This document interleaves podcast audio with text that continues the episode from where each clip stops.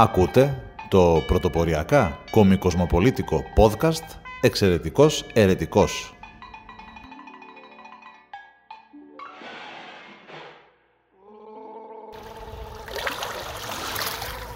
Από το Καραμπουρνάκι Θεσσαλονίκης για κάθε μπαρμπουνάκι Ιωνίου, Αιγαίου, Πασών, Πελάγων, Λιμνών, Ποταμών και Ωκεανών. Φίλες και φίλοι, χαίρετε. Είναι το 14ο εν συνεχεία επεισόδιο του κομικοσμοπολίτικου podcast μας «Εξαιρετικός Ερετικός» υπό του υποφαινόμενου Βαγγέλη Ακτσαλή κατά κόσμον. Έχουμε κάνει τα σεμινάρια μας και έχουμε ακούσει τα podcast που πρέπει ώστε να βελτιωνόμαστε συνεχώς και σε όσο συντομότερο χρονικό διάστημα να σας περνάμε όλα αυτά που εμείς θεωρούμε ε, σημαντικά και ζητήματα επικαιρότητας από την δική μας οπτική με το δικό μας πρίσμα. Σε αυτό πολύ βοήθησε το podcast ε, Game of Money, λέγεται ο Αλέξιος Βανδόρος, τον διαφημίζω ελεύθερα γιατί έχω φάει ένα σκάλο με ένα κόλλημα και τελευταία τον ακούω όλο και περισσότερο, γιατί μιλάει κυρίως για αυτό που πρεσβεύουν οι φιλελεύθερες αρχές, δηλαδή πώς θα κάνεις, πώς θα διατηρήσεις και πώς θα επαυξήσεις το χρήμα που το χρήμα, ο χρόνος είναι χρήμα, αλλά το χρήμα δεν φέρνει μεν την ευτυχία, αλλά φέρνει πολλά άλλα που μπορούν δυνάμει να οδηγήσουν, αν υπάρχει μια εσωτερική ισορροπία, στην ευτυχία. Και με αυτές τις σοφές κουβέντες θα περάσουμε κατευθείαν στο πρώτο ζήτημα, το οποίο δεν θα μπορούσε να είναι άλλο αναμφισβήτητα σήμερα που γυρίζεται αυτό το επεισόδιο, που είναι 21 του ε, Δεκέμβρη του Σωτήριου Νέτους 2023. Ε, είναι η μέρα η επόμενη μέρα από τη μέρα που η κυβέρνηση ανακοίνωσε την ε, ίδρυση, την έναρξη διαδικασιών μάλλον, της ίδρυσης και λειτουργίας ιδιωτικών αν, ανωτάτων πανεπιστημιακών ιδρυμάτων στη χώρα μας. Ένα αίτημα της κοινωνίας ε, εδώ και δεκαετίες προϋπήρχε και επιτέλους εισακούστηκε τα θερμά συγχαρητήρια για την ανάλυση της πρωτοβουλίας στην κυβέρνηση, αλλά έχω να κάνω δύο σχόλια, παύλα, ερωτήσεις. Το ένα είναι, Πότε σκοπεύει, γιατί ναι μεν θα ξεκινήσει η διαδικασία, αλλά όλοι ξέρουμε ότι η Ελλάδα, στη χώρα όπου το fast track είναι ανέκδοτο, δεν θα μπορούσε παρά να έχει καθυστερήσεις ακόμα και σε αυτό το τομέα. Δηλαδή, στη χώρα που για 11 χρόνια δεν είχε εφαρμοστεί η αμαρτωλή σύμβαση 717, δεν είχε υλοποιηθεί και έτσι βρήκαν τραγικό θάνατο πάνω από 50 συμπολίτες μας κατά κύριο λόγο νέοι. 10 χρόνια επαναλαμβάνω μετά την ανάληψη, της, ε, την, το ξεκίνημα των έργων που υποτίθεται θα διαρκούσαν 2 χρόνια. Στη χώρα όπου για 18 χρόνια κατασκευάζεται ένα μετρό 9 χιλιόμετρων μόλις σε απόλυτη ευθεία και παρόλα αυτά ακόμα δεν έχει έρθει εις πέρας ε, δεν έχει λειτουργήσει, 18 χρόνια μετά με αρχικό σχεδιασμό 6 ή 7 αν δεν κάνω λάθος. Είναι αστείο να μιλάμε για fast, για fast track διαδικασίες, είναι αστείο να μιλάμε για ίδρυση αφενός μεν και λειτουργία αφετέρου ιδιωτικών πανεπιστημίων, μιας και όλοι ξέρουμε πόσο θα πάρει. Οπότε η πρώτη ερώτηση είναι αν σκοπεύουν να το τελειώσουν πριν ή μετά το μετρό, τη λειτουργία των ιδιωτικών πανεπιστημίων. Η δεύτερη είναι αν σκοπεύουν όντως να την εφαρμόσουν ή είναι άλλη μία σχετικά προεκλογική, μιας και οι ευρωεκλογές πλησιάζουν εξαγγελία, με δεδομένο ότι και η πανεπιστημιακή αστυνομία που είχαν εξαγγείλει Όλοι είδαμε ότι φιλορόησε και τελικά δεν λειτουργήσε σε κανένα πανεπιστημιακό ίδρυμα της χώρας.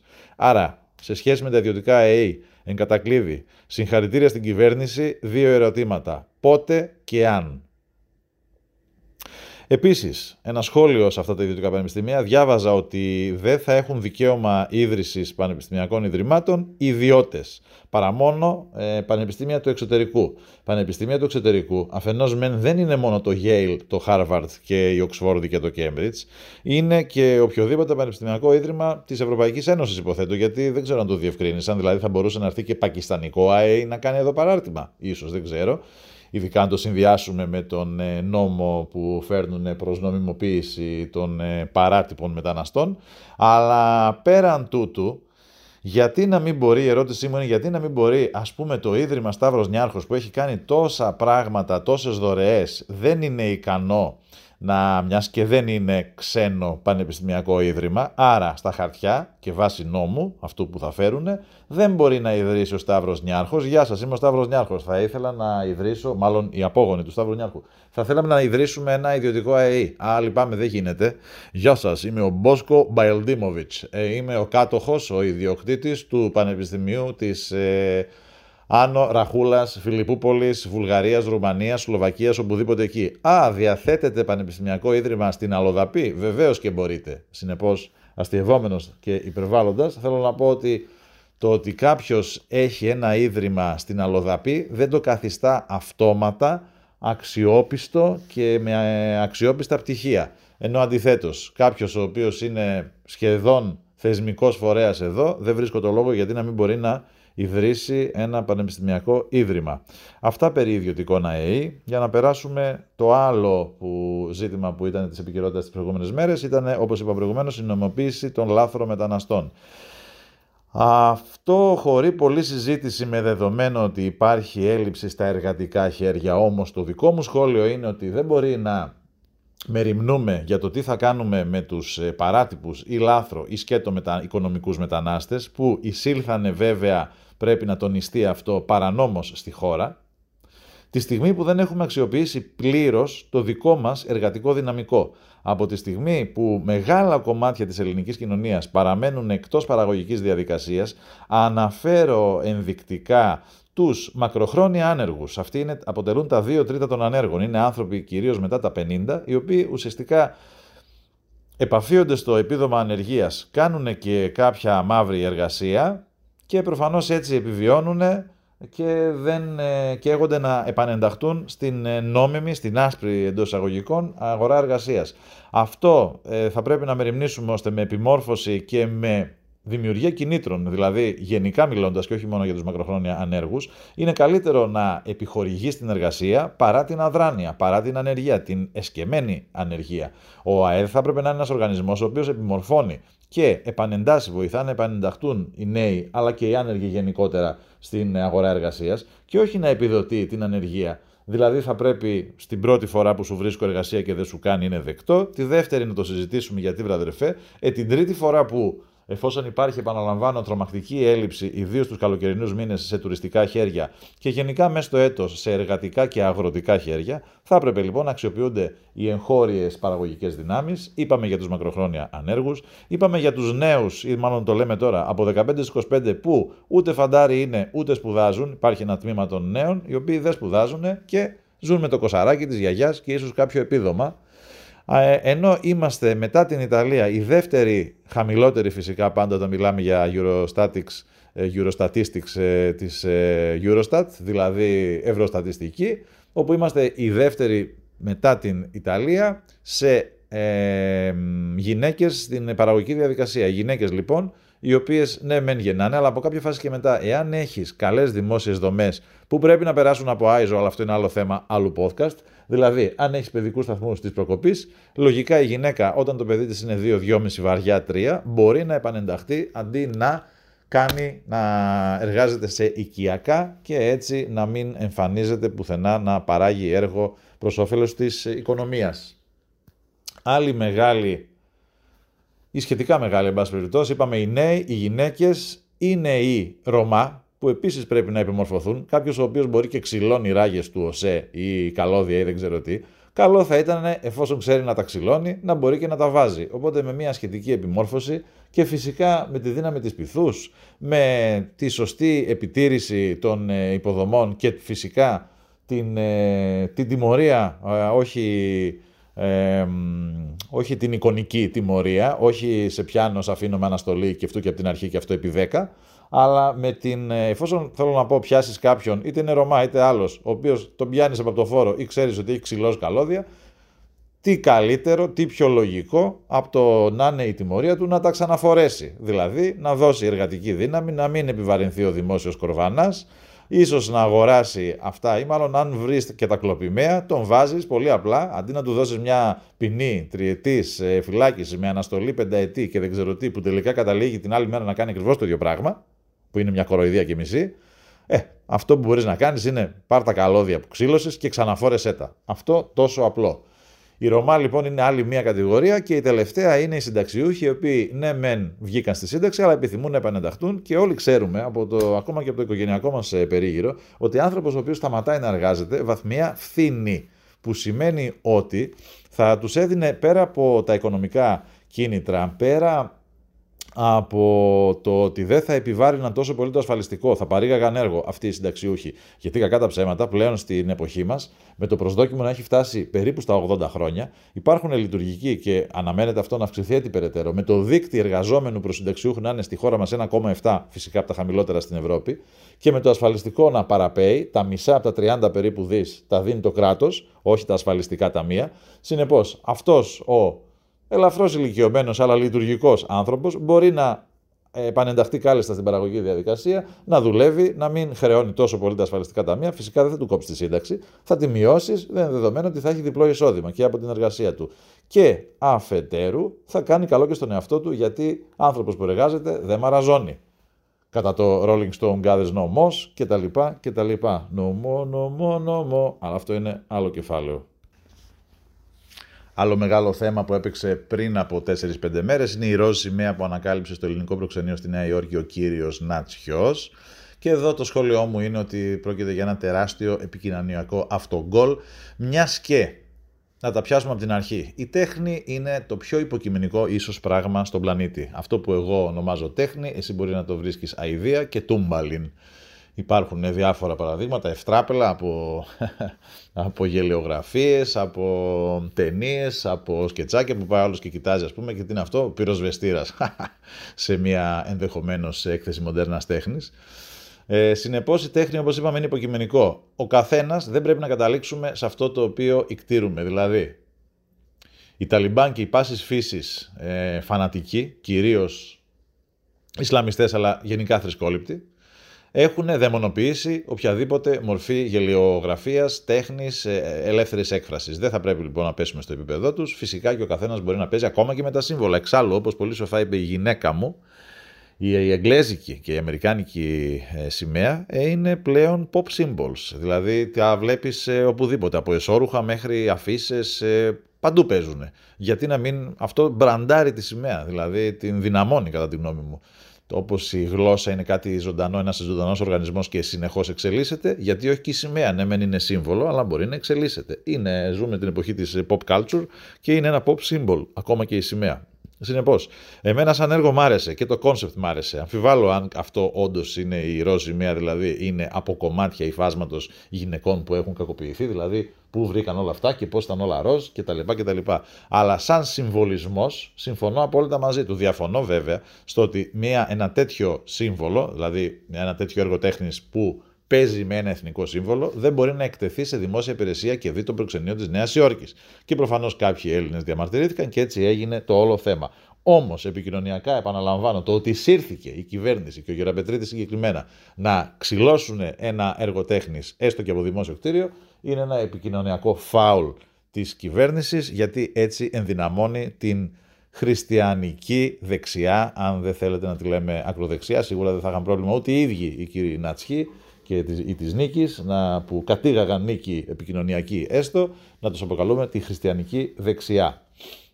Οι δημοσκοπήσεις τελευταία δείχνουν διάφορα πράγματα. Δείχνουν τις μελετώ συστηματικά, αλλά το νούμερο ένα πρόβλημα για όλους είναι η ακρίβεια και δεύτερο η εγκληματικότητα.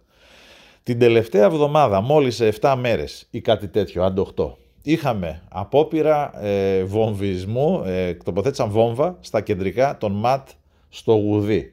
Είχαμε πιστολίδια μεταξύ Αλβανών και Κριτικών, σαν εμφύλιος ακούγεται αυτό, στον Γκάζι ή σαν κανονικός πόλεμος, Αλβανή Κριτική. Είχαμε, τι είχαμε στα γήπεδα με την ε, φωτοβολίδα που έσκασε στον άτυχο αστυνομικό και με τα νέα μέτρα που είναι ακριβώς τα ίδια με τα παλιά, που είναι ακριβώς τα ίδια εδώ και 20 χρόνια. Και τέλος έχουμε ποικίλα και άπειρα περιστατικά σχολικής, παιδικής, εφηβικής βίας κτλ. κτλ τα οποία συνθέσουμε το puzzle με τον Μιχάλη στη Νέα Φιλαδέλφια και τον ε, Σύριο που ήταν κατά συρροήν ε, βιαστής ή εν πάση περιπτώσει από πειράτο να κάνει βιασμούς, βλέπουμε ότι το κάδρο συμπληρώνει όχι άδικα ο ελληνικός ε, λαός και ο πληθυσμός, ανησυχεί κυρίως για την ακρίβεια, τι θα φάει δηλαδή και αν θα ντυθεί και κατά δεύτερον φυσικά αν θα επιζήσει με όλη αυτή την εγκληματικότητα. Εδώ λοιπόν, παρά τις δηλώσεις του κύριου Φλωρίδη που ήταν πολύ αξιόλογες σαν δηλώσεις, όμως βλέπουμε ότι υπάρχει ένα τεράστιο χάσμα μεταξύ λόγων και έργων. Επαναλαμβάνω, μου αρέσει να το λέω, μπορεί και να το λέω σε κάθε, επιθό... σε κάθε... σε κάθε επεισόδιο λοιπόν αυτού του podcast. Αναφέρω ότι ζούμε την ιστορική συγκυρία τώρα το 23, όπου έχουν κυβερνήσει 4,5 χρόνια σε Ριζανέλ, περίπου ένας χρόνος, πες 5, περίπου ένας χρόνος είναι όλα τα μπαλαντέρια τύπου Παπαδήμος, Οικουμενικές, του Τζανετάκη και όλα αυτά, και από εκεί και πέρα έχουμε ισοπαλία. 22 χρόνια νουδό, 22 με 49 χρόνια μεταπολίτευση. Σωστά. 22 και 22 μας κάνει 44. Και άλλα 5 που συμπληρώσαμε με τους Σιριζανέλ και τις Οικουμενικές, να τα τα 49. Το 2004 θα κλείσουμε, το 2024 συγγνώμη, θα είμαστε στα 50 χρόνια. Δηλαδή θα έχουν κυβερνήσει ακριβώς από 22-22. Ε, δεν μπορεί ο Φλωρίδης που έχει διατελέσει τόσα χρόνια υπουργός του Πασόκ και τώρα και της Νέας Δημοκρατίας, δηλαδή είναι ένας unisex universal υπουργός, να ασκεί κριτική. Γενικά αυτό είναι κάτι ενοχλητικό. Όταν επαείοντε, όταν κυβερνώντες ασκούν κριτική στην πραγματικότητα την οποία οι ίδιοι έχουν δημιουργήσει, αυτό είναι ενοχλητικό κυρίως για την νοημοσύνη του πολίτη και φυσικά κατά δεύτερον για την καθημερινότητά του, γιατί μιλάμε για την εγκληματικότητα. Δηλαδή, θα φέρουν τώρα ένα νομοσχέδιο που θα αυστηροποιεί και θα τηρείται και ο νόμος του νόμου ονόμε. Νομίζω ότι κουκιά μετρημένα. Όπου υπάρχει θέληση, υπάρχει τρόπος. Και όποιος δεν θέλει να μαγειρέψει, τι κάνει, κοσκινίζει. 40 μέρες, χρόνια ή και τα 49 της μεταπολίτευσης. Συνεπώς, καλές είναι οι δηλώσεις και οι προθέσεις, αλλά και αυτό, όχι αδίκως, δεν είναι ότι διαφωνώ μόνο στο χρονοδιάγραμμα. Θέλω να δω πότε θα γίνουν οι ιδιωτικά πανεπιστήμια, έτσι ξεκινήσαμε και σε λίγο τελειώνουμε, μην αγχώνεστε, και πότε επιτέλους θα εφαρμοστεί αυτός ο νέος ποινικός κώδικας, ο οποίος ουσιαστικά κάποιον που θέλει να βιάσει πάρα πολύ θα τον κλείσει εκεί που πρέπει ή θα τον τιμωρήσει με τον τρόπο που πρέπει, ώστε να μην κινδυνεύσουν άλλοι αθώοι πολίτες. Ε, και κάπου εδώ είναι η ώρα να σας αφήσω, γιατί α, ο Βαντόρος, ο Αλέξιος Βαντόρος λοιπόν, αυτός ο οποίος παρακολουθώ τώρα τα podcast του οποίου κάπου εδώ στο 18 το λύγει, και αφετέρου γιατί θέλω να μείνετε μαζί μου, συμπληρώσαμε το 14ο επεισόδιο και όπως λέει η στατιστική του ιδίου, εάν κλείσουμε τα 20 επεισόδια που κοντεύουμε όπου να είναι φίλες και φίλοι, τότε θα ανήκουμε στο 1% αυτών που ξεκίνησαν podcast και τελικά οι περισσότεροι τα εγκατέλειψαν στα πρώτα 10. Εμείς συνεπείς εδώ κάθε 7 και 21 του μήνα και ποιο νούμερο είναι ανάμεσα στο 7 και το 21, το 14 που είναι αυτό το αγαπημένο μου νούμερο και το αγαπημένο μου ίσως επεισόδιο. Αυτό που μόλις ακούσατε, μείνετε συντονισμένοι, είμαι ο εξαιρετικός ερετικός, αυτό το κόμικος κοσμοπολίτικο podcast, ένα άλλο podcast και κατά κόσμο Βαγγέλης Ακτζαλής. Σύντομα θα Ελπίζω σύντομα να μάθετε για μένα προσωπικώς. Στο μεταξύ, μείνετε συντονισμένοι με τον εξαιρετικός ερετικό. Ευχαριστώ που μας ακούσατε και καλό σας βράδυ δεν θα έλεγα. Καλή συνέχεια σε ό,τι και αν κάνετε. Και φυσικά λησμόνησα να σας ευχηθώ τις θερμότερες ευχές μου λοιπόν για καλά Χριστούγεννα, καλή πρωτοχρονιά, χαρούμενες γιορτές, να εύχομαι να περάσετε όλοι πολύ καλά με τις οικογένειές σας ή και χωρίς αυτές, όπως εσείς το επιθυμείτε, ε, να φάτε καλά, να ξεκουραστείτε, να ντύνεστε γιατί ο καιρός ε, είναι περίεργος και μία έχει ήλιο και μία φυσάει ε, μανιασμένα, οι ιώσεις κυκλοφορούν γύρω μας, ο COVID έχει γίνει άλλη μια γρήπη, οπότε μικρό το κακό, ακόμα και αν κολλήσετε αν δεν είστε ευπαθείς, αλλά πάνω απ' όλα καλά να περάσετε. Ευχαριστώ και πάλι καλές γιορτές.